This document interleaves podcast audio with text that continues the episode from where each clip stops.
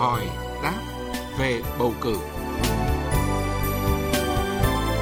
Hỏi đáp về bầu cử.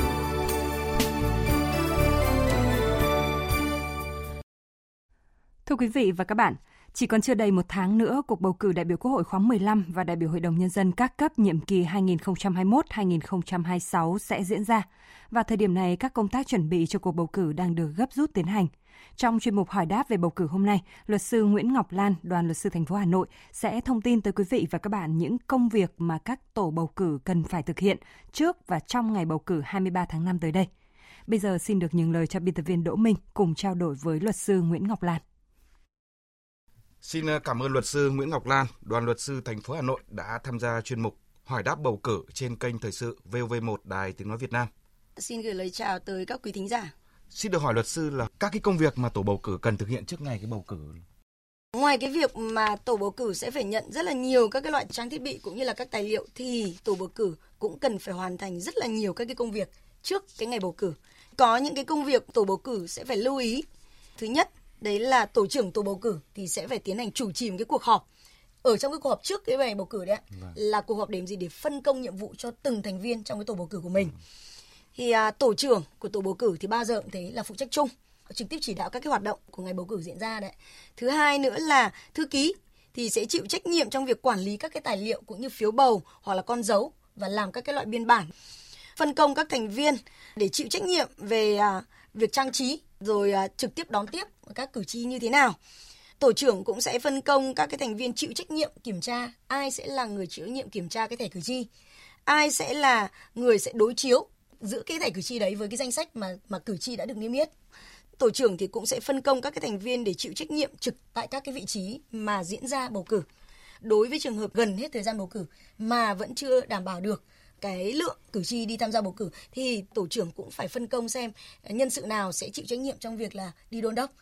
Các cái công việc mà tổ bầu cử cũng sẽ phải thực hiện nữa.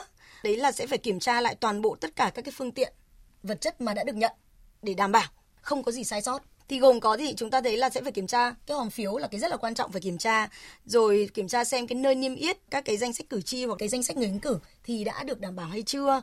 Rồi các cái phiếu bầu à, con dấu các biên bản à, danh sách các cử tri à, như thế nào cái công tác thứ ba nữa đấy là cái công tác mà quản lý phiếu bầu cái công tác quản lý phiếu bầu này là công tác rất quan trọng đảm bảo đủ phiếu thứ hai là phiếu đúng quy định của pháp luật đó là cái công việc mà tổ bầu cử phải thực hiện trước ngày bầu cử. Ừ. Vậy thì còn cái công việc mà tổ bầu cử thực hiện trong ngày bầu cử là như thế nào? Chúng ta biết rồi, ngày bầu cử diễn ra từ 7 giờ sáng Rồi. Vâng. cho tới 7 giờ tối. Ừ. Và như vậy thì thứ nhất là tổ bầu cử phải có mặt từ trước.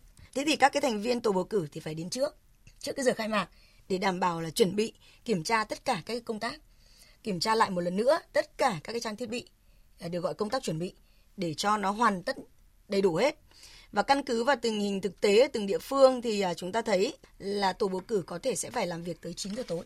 Thì tổ bầu cử sẽ phải tổ chức cái lễ khai mạc trong cái quá trình ấy mà mà diễn ra bỏ phiếu thì tổ bầu cử thứ nhất là phải hướng dẫn các cử tri để các cử tri biết được rằng là lối vào như thế nào đến cái khu vực này để làm gì và đến cái khu vực nào thì bỏ phiếu ra làm sao và thành viên của tổ bỏ phiếu thì nghiêm cấm không được ở cạnh các cử tri mà chỉ hướng dẫn các cử tri đến từng cái khu vực một mà thôi để đảm bảo là tự do ý chí của cử, cử tri. tri. Trong cái quá trình mà diễn ra bầu cử đó thì nếu như mà các cử tri gặp vấn đề gì thì tổ bầu cử cũng sẽ phải là đứng ra để hỗ trợ. Nhưng chúng ta vẫn nói lại là loại trừ không được phép là bầu hộ, không được phép là đứng cạnh các uh, cử tri kết thúc cái việc bầu cử đấy thì phải tổ chức kiểm phiếu thì thì cái tổ bầu cử cũng phải tham gia vào cái việc là kiểm phiếu sau khi kết thúc cái giờ bỏ phiếu theo quy định thì uh, lúc bấy giờ tổ bầu cử mới được quyền là mở hòm phiếu và để kiểm phiếu cái công việc thứ tư nữa của tổ bầu cử trong ngày diễn ra bầu cử là gì? Đấy là phải phân công nhiệm vụ cho các thành viên khi mà tiến hành kiểm phiếu và lập biên bản kiểm phiếu phải rất rõ ràng. Vâng, à, xin cảm ơn luật sư.